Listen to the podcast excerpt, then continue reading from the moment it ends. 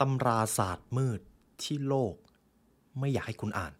ใน episode นี้จะเป็น episode พิเศษครับที่ผมอยากจะให้ learner ทุกท่านได้มาเรียนรู้กับตำราศาสตร์มืดคำว่าศาสตร์มืดในที่นี้ในอีกบริบทหนึ่งมันคือความจริงที่ผมเชื่อว่าเราทุกคนจะต้องเจอกันในชีวิต และในโลกนี้ครับมีความรู้มากมายให้เราค้นหาทั้งความรู้ด้านความสำเร็จ ความรู้ด้านการเก็งคน และความรู้ด้านการ เอาชนะคน ฉะนั้นแล้วจึงเป็นโอกาสดีที่เราจะมาทำความเข้าใจความจริงกับความรู้เหล่านี้ แล้วเอาความรู้ไปปรับใช้ในการรับมือกับสถานการณ์ต่างๆ ในชีวิต ใน premium episode นี้เราจะมาเรียนรู้ตำราศาสตร์มืดที่โลก ไม่อยากให้คุณรับรู้ครับ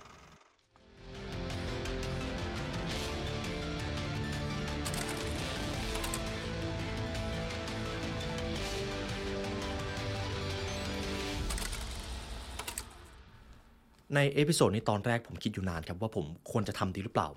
แต่ผมเห็นว่า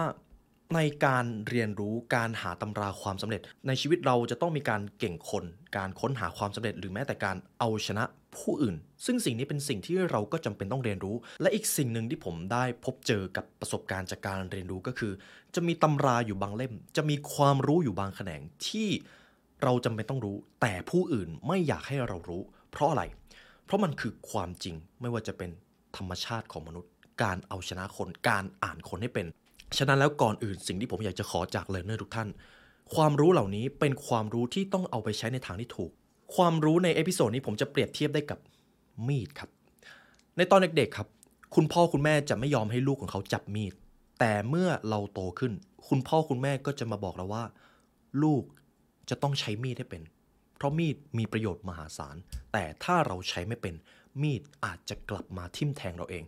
ความรู้ใน episode นี้เปรียบได้ดังมีดเล่มนั้นเลยครับ ฉะนั้นแล้วเราจะมาเรียนรู้เรื่องศาสตร์ความจริง ขอให้ทุกท่านใช้วิจารณญาณแล้วลองวิเคราะห์ดูว่า บทเรียนที่ผมนำมาให้ทุกท่านในวันนี้ เป็นจริงมากน้อยเพียงใด หนังสือเล่มแรกที่ผมจะพูดถึง หนังสือเล่มนี้เป็นอีกเล่มหนึ่งที่อาจจะใช้คำว่าเป็นความรู้สาย dark เลยก็ได้ เล่มที่หนึ่งครับ The 48 Laws of Power ครับ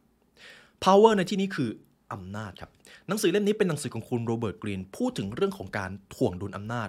ทำไมผมถึงนำหนังสือเล่มนี้มาพูดว่าเป็นหนังสือศาสตร์มืดในชีวิต คุณโรเบิร์ตกรีนได้อธิบายไว้ก่อนว่า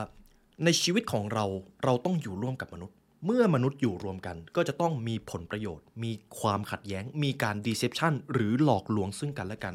ใครก็ตามที่มีอำนาจย่อมสามารถตัดสินชะตาชีวิตของผู้อื่นได้ ใครก็ตามที่สามารถเรียนรู้ที่จะรักษาหรือถ่วงดุลอำนาจของตัวเองเป็น คนคนนั้นก็จะประสบความสำเร็จอย่างยั่งยืน แต่ใครก็ตามที่มีอำนาจแต่ไม่มีวุฒิภาวะที่จะรับอำนาจนั้นอำนาจจะกลายมาเป็นสิ่งที่ทำลายคนคนนั้น อย่างราบคาบครับ นี่คือเหตุผลสำคัญที่ว่าทำไมเราต้องเรียนรู้ที่จะถ่วงดุลอำนาจในชีวิต หรือเป็นการควบคุมไม่ให้อำนาจมีพลังเหนือความคิดของเรา นี่คือใจความสำคัญของหนังสือ The 48 Laws of Power ครับ ผมนำบทเรียนหลักๆ มา 3 ข้อนะครับ ต้องบอกก่อนว่าผมไม่สามารถเอาบทเรียนทั้งหมดมาให้ได้ เพราะบางข้อมันดาร์กมากจริง ๆ แต่นี่คือข้อที่ 1 ผมเชื่อว่าแค่ข้อที่ 1เขาก็เอาแหละครับ บทเรียนข้อที่ 1 จากหนังสือเล่มนี้ never outshine the master อย่าทำตัวเฉิดฉายกว่านายของท่าน นี่คือข้อที่หนึ่งนะครับ ผมเชื่อว่าแค่ข้อนี้ก็เป็นข้อให้ถกเถียงกันแล้ว หากให้ผมพูดให้ง่ายที่สุดเลยก็คือ เราจะมีคำสอนหนึ่งในตอนเด็กๆ ดีได้แต่อย่าเด่น ผมเชื่อว่าตอนเด็กๆ เรามักจะถูกผู้ใหญ่สอนแบบนี้ทำไมหนังสือเล่มนี้ถึงให้ความสำคัญที่ว่าอย่าทำตัวเด่น หรืออย่าทำตัวเฉิดฉายกว่านายของท่าน ผมเชื่อว่าพอเราได้ยินประโยคนี้หลายท่านก็รู้สึกต่อต้าน ผมเองก็รู้สึกแบบนั้นครับ โดยเฉพาะในตอนเด็กๆ แต่เมื่อเราโตขึ้นมา เมื่อเราทำงานกับคนมากขึ้น เราจะเข้าใจเองว่าการไม่ทำตัวเด่นในบางเวลา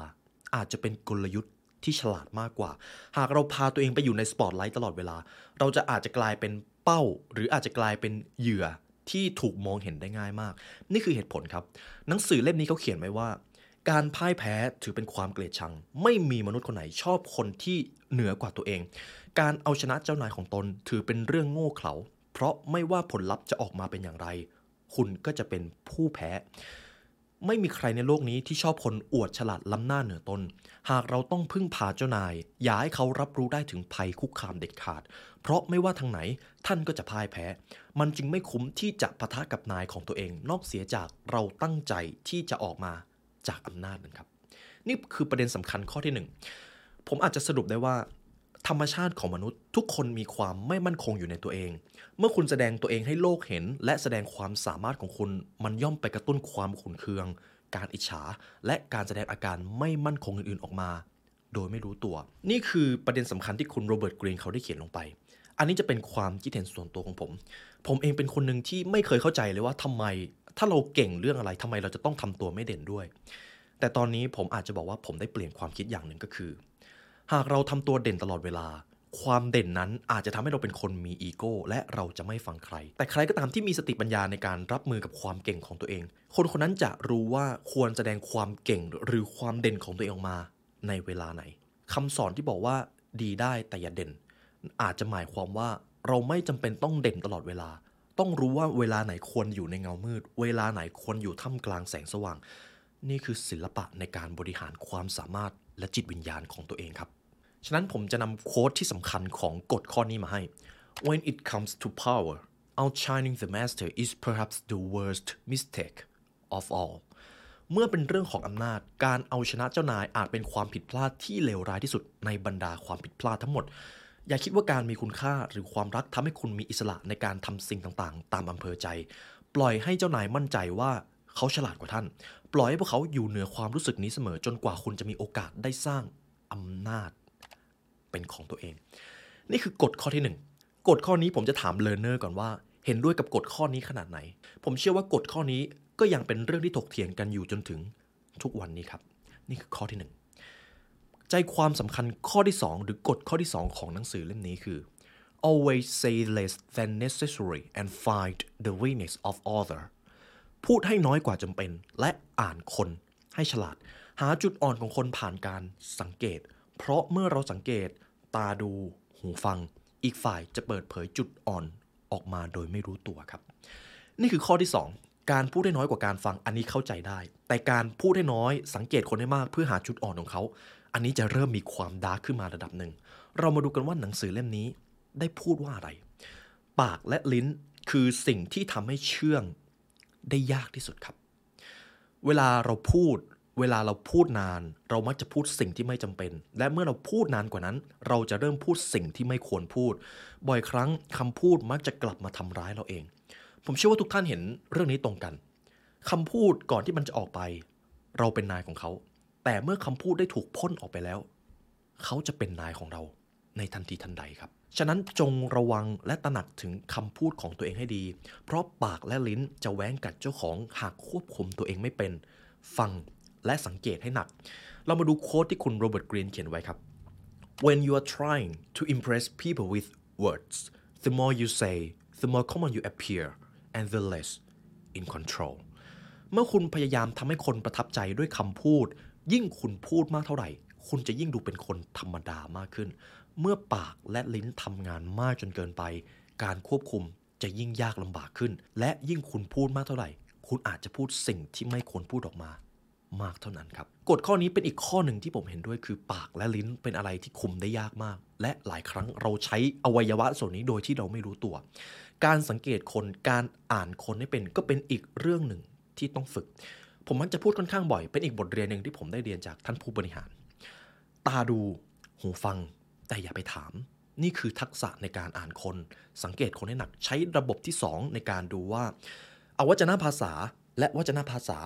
ของคนคนนั้นไปในทางเดียวกันหรือเปล่า หลายครั้งที่เราจะแสดงความจริงออกมา ในสิ่งที่เราไม่ได้พูด นั่นคือเหตุผลที่ว่าทำไมเราต้องสังเกตครับ นี่คือกฎข้อที่ 2 ฟังให้มากกว่าพูด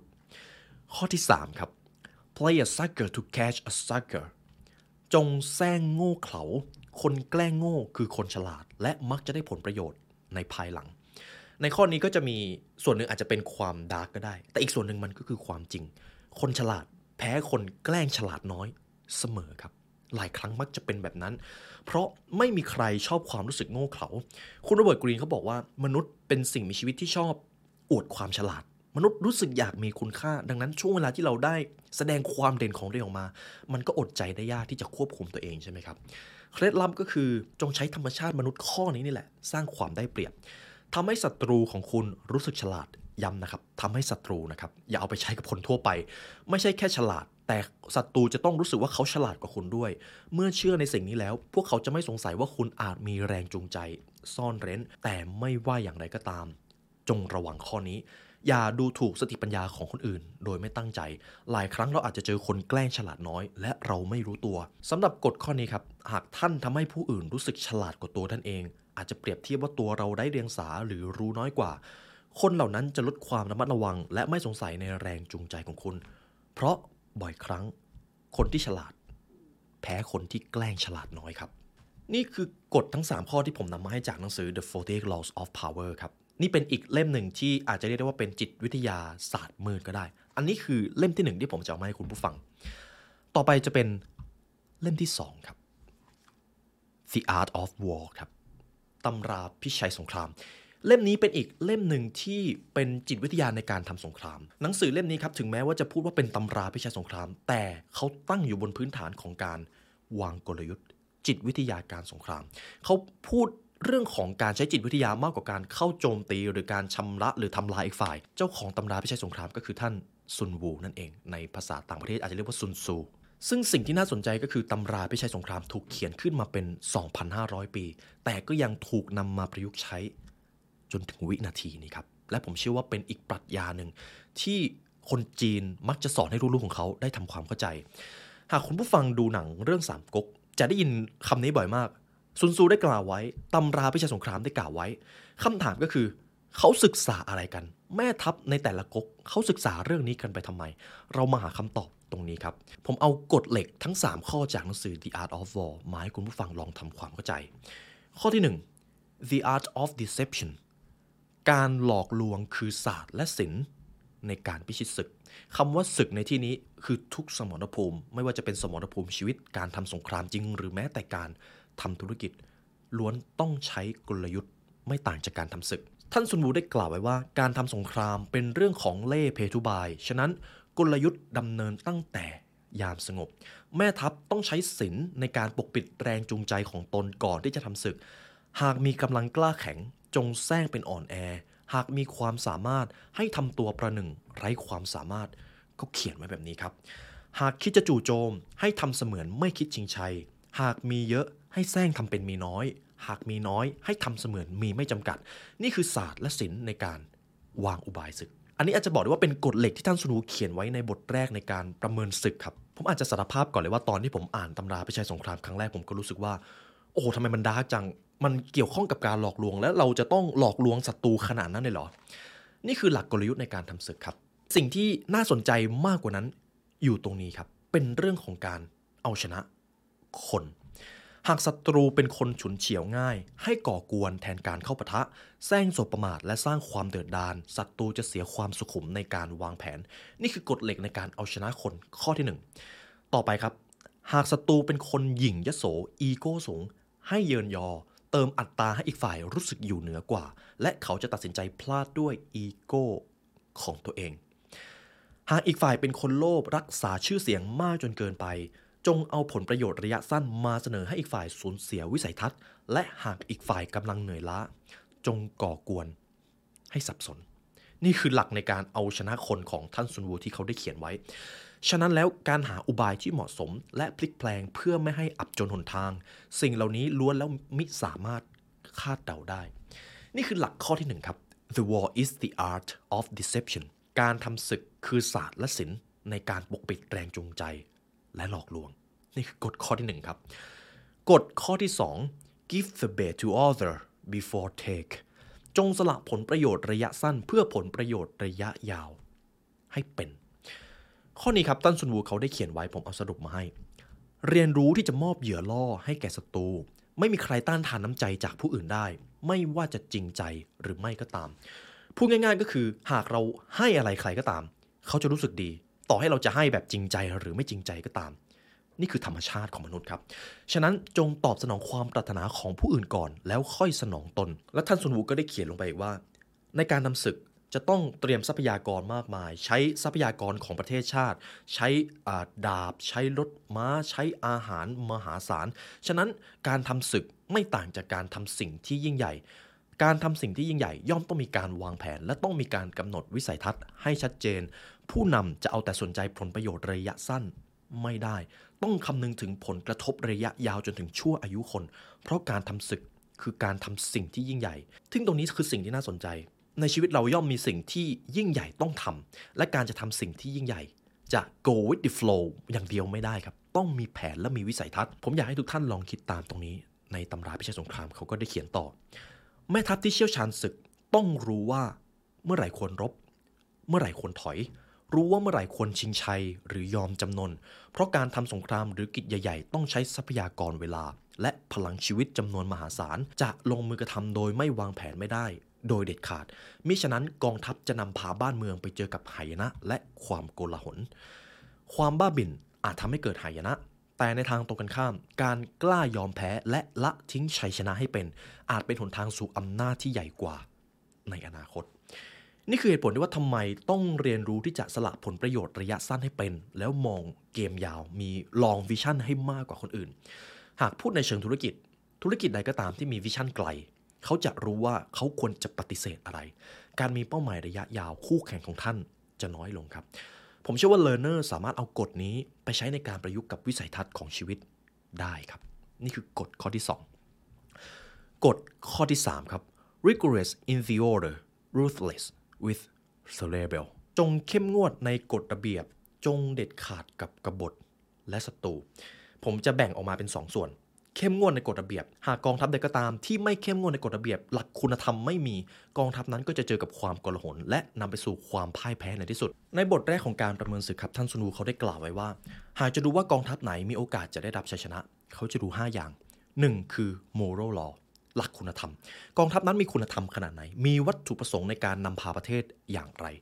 อย่างที่ 2 คือฟ้าดินครับสภาพอากาศฤดูการเทรนการเปลี่ยนแปลงอะไรก็ตาม 3 คือ ภูมิประเทศ ความแข็งความอ่อนระยะใกล้ระยะไกล อันนี้คือจะเป็นประเภทของภูมิประเทศ 4 คือผู้นำแม่ทัพในกองนั่นเอง หากผู้นำมีประสิทธิภาพในการนำก็ย่อมมีโอกาสที่จะชนะ และ 5 คือ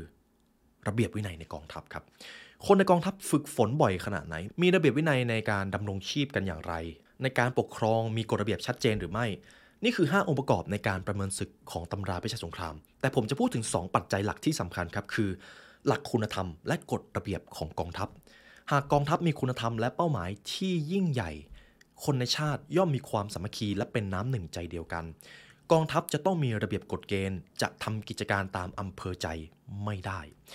ระเบียบการให้รางวัล การลงโทษชัดเจนแจ่มแจ้งขนาดไหน หรือแค่พิจารณาตามอารมณ์ และความชอบส่วนตัว การบริหารภายในโปร่งใสหรือมีการคดโกงในกลุ่มผู้มีอำนาจหรือไม่ นี่คือสิ่งที่เขาดูเลยครับ หากกองทัพนั้นมีคอร์รัปชันมีการกระทำบริหารโดยไม่โปร่งใส ก็มีโอกาสที่จะแพ้มากขึ้น แต่ถ้าหากอีกกองทัพหนึ่งมีคุณธรรม มีวัตถุประสงค์ หรือมีวายที่ชัดเจนว่าเนี่ย เราจะนำพาประเทศไปในทิศทางไหน และเพราะอะไรเราถึงจะไปทิศทางนั้น หากเขาสื่อสารคุณธรรมนี้ให้ผู้ตามหรือคนในทัพของเขารับรู้ได้ กองทัพก็จะมีความแข็งแกร่งทางใจ มีกำลังใจในการทำภารกิจมากขึ้น และที่สำคัญก็คือหากกองทัพนั้นมีกฎระเบียบชัดเจน ไม่คดโกงมีความโปร่งใสในการบริหารบ้านเมือง แน่นอนครับโอกาสชนะก็จะมากขึ้นนี่คือหลักสำคัญในการประเมินศึก กับส่วนที่ 2 ก็คือก็จะต้องเข้มงวดในกฎระเบียบเด็ดขาดกับกบฏและศัตรู ต้องเข้มงวดขนาดไหน ผมมีเรื่องเล่าหนึ่งจากประวัติศาสตร์มาเล่าให้ทุกท่านฟังจะเป็นเรื่องเล่าฉบับย่อนะครับ ในตอนนั้นท่านซุนวูครับได้เริ่มต้นเขียนตำราพิชัยสงครามมีอยู่ 13 บทอยู่ในนี้เลย ในตอนนั้นเห็นแล้วว่าโอ้โห ไม่มีการวางกลยุทธ์ไม่มีการวางจิตวิทยาอะไรเลย ท่านซุนวูก็เลยเขียนตำราพิชัยสงครามออกมาเป็น 13 บท และในตอนนั้นครับตำราพิชัยสงครามก็ไปเข้าตาพระเจ้าเหอหลูครับ ทีนี้พระเจ้าเหอหลูก็เลยอยากลองดูว่า ท่านเขียนตำราพิชัยสงครามมา ท่านสามารถฝึกกองกำลังขนาดย่อมให้เราดูเป็นขวัญตาได้หรือไม่ ท่านซุนวูก็ตอบว่า แล้วแต่พระบัญชาครับ ซึ่งด้วยความที่พระเจ้าเหอหลูเนี่ยอยากจะลองเชิงของซุนวู พระเจ้าเหอหลูเลือกที่จะส่งนามสนม ซึ่งเป็นผู้หญิงมาให้ซุนวูฝึกครับ ท่านซุนวูก็ไม่ได้สะทกสถานอะไรก็บอกว่า แล้วแต่พระบัญชา ทีนี้หลังจากนั้นครับสิ่งที่ท่านซุนวูทำก็คือได้แบ่งนามสนมออกมาเป็น 2 กอง ซึ่งแต่ละกองก็จะมีผู้นำหรือในกองนั่นเอง ให้แต่ละคนเนี่ยถือเงาแล้วก็พร้อมที่จะรับการฝึก ท่านซุนวูก็ได้กล่าวก่อนเลยว่า นี่คือมือซ้าย นี่คือมือขวา ข้างหน้าคือทิศทางเดียวกับหัวใจ ท่านเข้าใจสิ่งนี้หรือไม่ นางสนมก็ตอบว่า พวกเรารู้ ท่านซุนวูก็ได้กล่าวต่อครับ หากเราบอกให้ไปฝั่งซ้าย ก็ไปในทิศทางมือซ้าย หากเราบอกขวาให้ไปในทิศทางมือขวา หากให้ไปข้างหน้าให้ไปทิศทางเดียวกับหัวใจ และเมื่อข้าพเจ้าสั่งว่าหลัง ขอให้หันกลับไปในทิศทางด้านหลังของท่าน พวกท่านเข้าใจสิ่งนี้หรือไม่ นางสนมก็ตอบครับ พวกเรารู้ ทีนี้ก็เข้าสู่ช่วงการฝึกของจริงครับ แต่ก่อนฝึก ท่านซูวูเขาได้เตรียมกลองกับเครื่องประหารไว้ด้านหลัง ทีนี้เมื่อถึงเวลาที่ต้องออกคำสั่งครับ ท่านซุนวูก็สั่งให้ลั่นกลองแล้วก็บอกขวาหัน ไม่มีใครทำตามครับ นางสนมไม่มีใครสักคนที่ฟังคำสั่งของท่านซุนวูแล้วก็ยืนขำอยู่อย่างนั้น อาจจะรู้สึกว่าโอ้โหวันนี้ได้มาเล่นเป็นทหารสนุกมากเลย ซึ่งในตอนนั้นท่านซุนวูก็ไม่ได้สะทกสะท้านอะไร แล้วก็บอกว่า หากกฎเกณฑ์ยังไม่ถูกเผยแพร่ชัดแจ้ง และคำสั่งนั้นยังอธิบายได้ไม่ดีพอ ความผิดนี้ตกเป็นของแม่ทัพซึ่งเป็นความผิดของซุนวูนั่นเอง ทีนี้หลังจากนั้นครับท่านซุนวูจึงทวนคำสั่งอีก 3 ครั้ง และอธิบายให้นางสนมฟังอีก 5 รอบ เมื่ออธิบายเสร็จ ท่านซุนวูก็เลยถามอีกรอบว่า พวกท่านเข้าใจหรือไม่ แน่นอนนางสนมก็ตอบว่าพวกเรารู้ ทีนี้เมื่อถึงเวลาฝึกอีกรอบหนึ่งท่านซุนวูสั่งให้ลั่นกลองครับ แล้วก็บอกขวาหัน ก็ไม่มีใครทำตาม แต่จุดพีคอยู่หลังจากนี้ครับ ลังจากนั้นท่านซุนบูเห็นแล้วว่า หากคำสั่งถูกอธิบายชัดแจ้งแล้ว แต่ทหารเลือกที่จะไม่ปฏิบัติตามระเบียบวินัยในกองก็จะเป็นผู้รับผิด หลังจากนั้นท่านซูก็เลยให้ในกองครับ รับโทษ ด้วยการประหารครับ ประหารเลยประหารนางสนมนั่นเอง ทีนี้พระเจ้าเฮอรูครับที่ให้ซุนวูฝึกนางสนมก็เห็นแล้วว่าเฮ้ยเอาจริงแน่เลย ก็เลยไปบอกซุนวูว่า ท่านซุนวูเรารู้แล้วว่าท่านสามารถฝึกกองทหารขนาดย่อมได้ แต่เราขอให้ท่านไว้ชีวิตนางสนมสองท่านนี้ได้ไหม เพราะ เขาเป็นนางสนมของเรา ท่านซุนวูก็เลยตอบว่า ไม่ได้ ตอนนั้นท่านซูตอบไปแบบนี้ครับข้าพเจ้าได้รับมอบหมายจากพระองค์ให้เป็นแม่ทัพข้ามีดาบอาญาสิทธิ์ขณะที่แม่ทัพกำลังบัญชาการอยู่ ก็ไม่อาจน้อมรับพระราชองค์การได้ จากนั้นนางสนมทั้งสองก็ถูกประหารเป็นเยี่ยงอย่างจากการไม่ปฏิบัติตามระเบียบวินัย เห็นความเด็ดขาดของท่านซุนวูไหมครับ และหลังจากนั้น ทุกคนที่เป็นนางสนมเชื่อฟังคำสั่งของซุนวูตั้งแต่นั้นมา จนท้ายที่สุดครับท่านซุนวูก็ไปเรียกให้พระเจ้าเฮอรูมาดูผลงาน แน่นอน ท่านซุนวูสามารถฝึกกองทหารขนาดย่อมได้ ไม่ว่าจะเป็นใครก็ตาม นี่คือความเด็ดขาดของท่านซุนวูครับถึงแม้จะดูเหมือนว่าท่านซุนวูเนี่ยแค่ยืนสั่งแล้วก็ทำให้คนนั้นทำอย่างนั้นอย่างนี้ แต่จริง ๆ แล้วการบริหารกองทัพ ความเด็ดขาดเป็นอะไรที่สำคัญมาก ถ้าแม่ทัพออกคำสั่งไม่เด็ดขาด ไม่มีระเบียบวินัยที่ชัดเจน กองทัพ ก็จะโกลาหล เพราะกฎระเบียบจะต้องชัดเจน มีความเท่าเทียม ไม่ว่าจะเป็นใครก็ตาม เป็นอีกเรื่องราวหนึ่งที่ค่อนข้างโหดครับ จากตอนที่ได้อ่านเรื่องราวของท่านซุนวู แต่ก็รับรู้ได้ถึงความเด็ดขาด และความจำเป็นในการมีกฎระเบียบที่เคร่งครัด นี่คือบทเรียนจากหนังสือตำราพิชัยสงครามครับ อาจจะเป็นอีกศาสตร์มืดด้านหนึ่งในการทำศึกทั้งชีวิตธุรกิจ หรือแม้แต่สงครามจริง ๆ ผมจะวางหนังสือเล่มนี้ก่อน ต่อไปจะเป็นหนังสือเล่มที่ 3 ครับ The Laws of Human Nature ครับเล่มนี้ก็เป็นอีกเล่มหนึ่งที่ผมอาจจะบอกได้ว่าเป็นทั้งศาสตร์มืดแล้วก็เป็นธรรมชาติของการเป็นมนุษย์ หากเลร์เนอร์ศึกษาเรื่องของมนุษย์อย่างถ่องแท้ เราจะเห็นว่ามนุษย์มีจุดอ่อนเยอะมาก มีข้อบกพร่องเยอะมาก ในบางเวลามนุษย์คือสิ่งมีชีวิตที่มีเหตุผลและฉลาดที่สุด แต่ในบางเวลามนุษย์กลับกลายเป็นสิ่งมีชีวิตที่ไร้เหตุผล และโง่เขลามากที่สุด นี่คือธรรมชาติของการเป็นมนุษย์ เพราะอะไรถึงเป็นแบบนั้น ผมจะเอามา 3 บทเรียนนะครับ จากหนังสือ The Laws of Human Nature ข้อที่ 1 ครับ be aware of friend trust the enemy ข้อนี้คือ the law of aggression ครับ จงระวังมิตรหรือเพื่อนของตัวเอง พวกเขาจะหักหลังคุณเร็วกว่าศัตรูซะอีก เพราะพวกเขาถูกกระตุ้นให้อิจฉาริษยาได้ง่าย พวกเขายังนิสัยเสียและกดขี่ข่มเหง หากเขามีอำนาจเหนือคุณ จงมองหาศัตรูเป็นมิตร เพราะเขาจะพักดีมากกว่าเพื่อน ในความเป็นจริงคุณควรกลัวปัญหาจากมิตรมากกว่าศัตรู หากไม่มีศัตรูเรียนรู้ที่จะสร้างขึ้นมา นี่คือหลักของหนังสือ The Laws of Human Nature ครับ ด้วยความที่คุณโรเบิร์ตกรีนเขาได้เขียนไว้ ผมจะอธิบายให้ฟัง หลายครั้งที่เราเจอปัญหาจากเพื่อน จากคนที่เราเชื่อใจ ในขณะเดียวกัน คนที่เป็นศัตรูเขาอาจจะไม่ได้สร้างปัญหาอะไรให้กับเราเลย แต่เราอาจจะเป็นศัตรูกันเฉยๆแต่ถ้าหากเราเรียนรู้ที่จะเอาศัตรูมาเป็นมิตร หรือมีผลประโยชน์ร่วมกันได้ เราอาจจะได้มิตรแท้มาก็ได้ครับ นี่คือหลักจาก the law of aggression เพื่อนมักจะชมเชยคุณ และบางคนอาจจะแซงเหมือนจะจริงใจ บางคนเพียงพูดเพื่อเอาใจท่าน หากปราศจากศัตรูรอบตัว เราจะกลายเป็นคนเกลียดค้านและอิ่มเอมใจ แต่ถ้าใครก็ตามที่สามารถเรียนรู้ที่จะเอาศัตรูมาบริหารเป็นมิตรได้ คนนั้นคือคนที่มีสติปัญญาในการเก่งคนครับ นี่คือหลักข้อที่1ที่ผมนำมาให้ learner ทุกท่าน ต่อไปจะเป็นหลักข้อที่2 the law of defensiveness accept people opinion first ในกฎข้อนี้ครับ คุณโรเบิร์ตกรีนเขาได้บอกไว้ว่า ในการจะโน้มน้าวใจใคร อย่าพยายามแสดงให้เห็นว่าท่านเก่งแค่ไหน หรืออย่าท้าทายพวกเขาโดยตรง ให้ใช้กลยุทธ์การโน้มน้าว และรับฟังเพื่อทำให้การป้องกันของคนอ่อนแอลง พูดง่ายๆก็คือ หากคุณอยากจะโน้มน้าวใจใคร จงฟังเขาก่อน เข้าใจเขาก่อนสังเกตคนก่อนก่อนที่จะแสดงความปรารถนาของตัวเองออกไป นี่คือหลักในการ โน้มน้าวคนครับจาก the law of defensiveness เพราะว่าธรรมชาติของคนต้องการที่จะเป็นคนโดดเด่น ต้องการที่จะดูฉลาดอยู่แล้ว ฉะนั้นหากเราไปแสดงความเหนือกว่า เขาอาจจะยกกาดขึ้นมาป้องกันเราก็ได้ นี่คือกฎข้อที่ 2 ครับ ต่อไปจะเป็นกฎข้อที่ 3 กฎข้อนี้ค่อนข้างดาร์กแต่ผมเชื่อว่าทุกท่านเห็นตรงกันว่านี่คือความจริง the law of envy ธรรมชาติของมนุษย์คือสิ่งมีชีวิตที่อิจฉาริษยา เพราะอะไรทำไมคุณโรเบิร์ตกรีนถึงเขียนไว้ในนี้ มนุษย์ถูกบังคับให้เปรียบเทียบตัวเองกับคนอื่นโดยธรรมชาติ มนุษย์จะเปรียบเทียบตัวเองกับผู้อื่นเสมอ เราวัดสถานะของผู้คนอย่างต่อเนื่อง เราอาจจะเอางานความมั่งคั่ง หรืออำนาจมาวัดสถานะทางสังคมกัน นี่คือธรรมชาติที่เราทำกันอยู่ตลอดเวลา เราจะสังเกตความแตกต่างระหว่างสิ่งที่เรามี และสิ่งที่คนอื่นมีสำหรับคนบางคนการเปรียบเทียบเป็นเหมือนแรงกระตุ้นในการทำงานของเราให้เก่งขึ้น แต่สำหรับบางคนการเปรียบเทียบอาจกลายเป็นความรู้สึกอิจฉาริษยา ความรู้สึกต่ำต้อยเหล่านี้แหละ มักจะนำไปสู่การโจมตีและก่อวินาศกรรมอย่างลับๆ เพราะมนุษย์มักจะไม่ค่อยยอมรับการมีอยู่ของความอิจฉาในตัวเองครับ นี่คือธรรมชาติความอิจฉาของมนุษย์ เราทุกคนมีความอิจฉาอยู่ในตัว อยู่ที่ว่าเราจะใช้ความอิจฉานั้นไปในทิศทางไหน แต่ก่อนอื่นเราต้องยอมรับก่อนว่า เรามีความอิจฉานะ ความอิจฉาคือสิ่งที่อยู่ในตัวเราคุณโรเบิร์ตกรีนก็จึงแนะนำว่า จงระวังสิ่งที่อยู่ภายใต้หน้ากากของอารมณ์ขันที่ดี บางคนอาจแสดงความไม่สบายใจอย่างเห็นได้ชัดกับความสำเร็จของผู้อื่น มันมักจะเกิดขึ้นในหมู่เพื่อนครับ นี่คือเหตุผลที่ว่าทำไมข้อที่แล้ว คุณโรเบิร์ตกรีนถึงบอกว่าให้ระวังเพื่อนของตัวเอง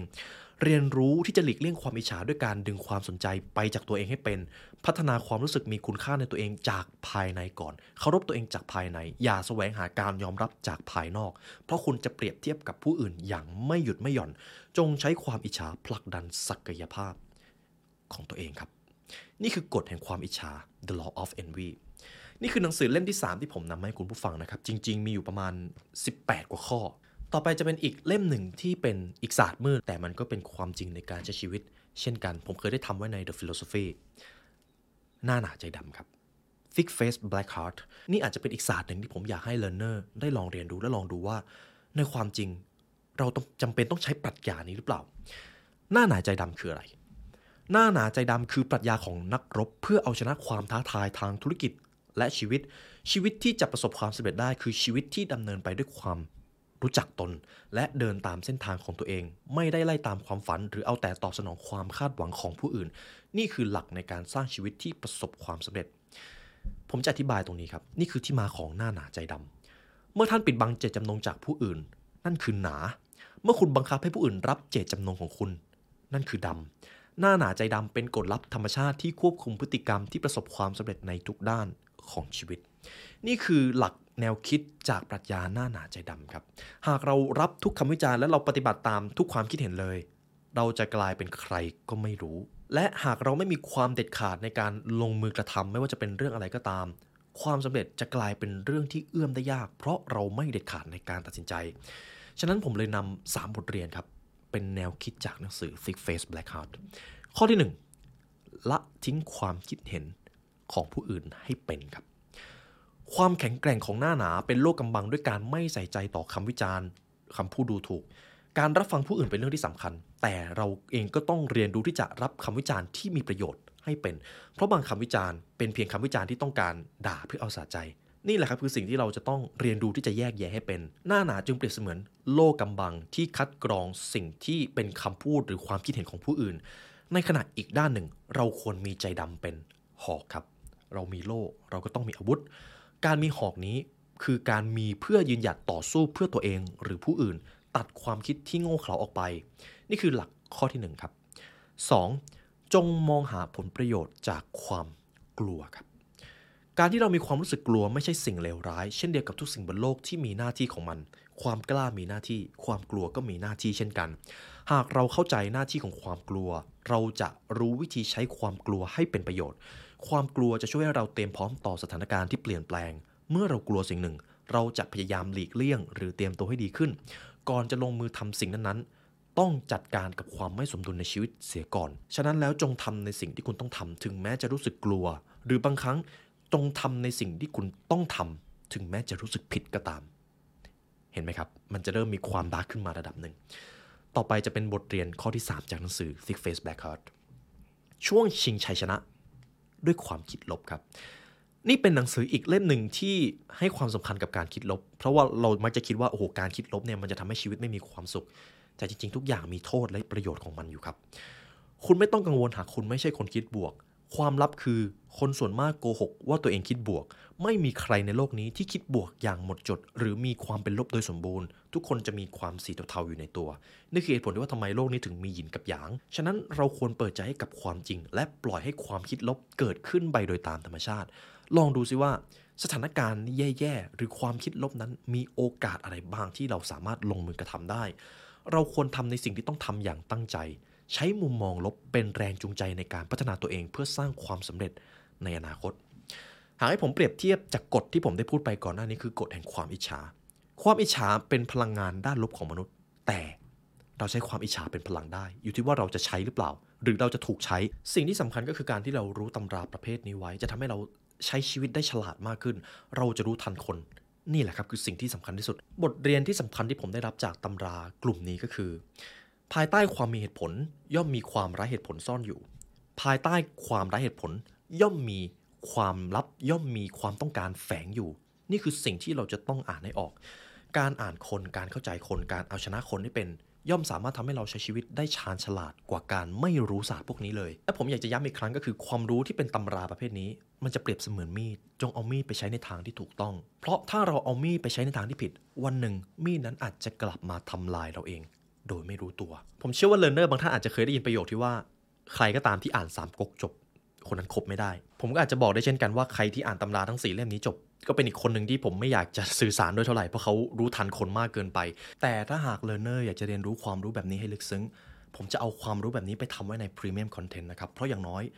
เราสามารถคัดกรองคนที่เข้ามาเรียนรู้ความรู้แบบนี้ได้ระดับหนึ่ง เพราะในช่อง YouTube เป็นความรู้ที่ใครก็สามารถเข้าถึงได้ ฉะนั้นอีกสิ่งหนึ่งที่ ผมเองก็กลัวคือกลัวความรู้แบบนี้ไปตกอยู่กับคนที่ไม่คู่ควร เพราะผมเชื่อว่า learner ที่เข้าไปเรียนรู้ใน premium content คือ learner ที่มีคุณภาพ และต้องการยกระดับชีวิตของตัวเองจริงๆ แล้ววันหนึ่งจะมีช่วงเวลาที่เราต้องเอาความรู้เหล่านี้มาปรับใช้โดยไม่รู้ตัว วันนั้นจะมาถึงอย่างแน่นอนครับ ฉะนั้นบทเรียนในวันนี้ก็จะเป็นเนื้อหาคร่าวๆที่ผมนำมาให้กับ learner ทุกท่านใน episode นี้นะครับก่อนอื่นเลย Premium Content ที่ The Library เพิ่งเปิดไปไม่ถึงเดือนโอ้โหมี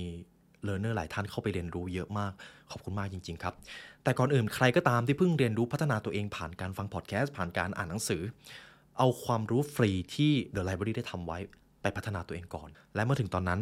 learner ค่อยมาเรียนรู้เจาะลึกกับ Premium Content ของเราก็ยังไม่สายครับ ท้ายที่สุดนะครับ ในวันแรกที่ผมสร้างช่อง The Library ขึ้นมา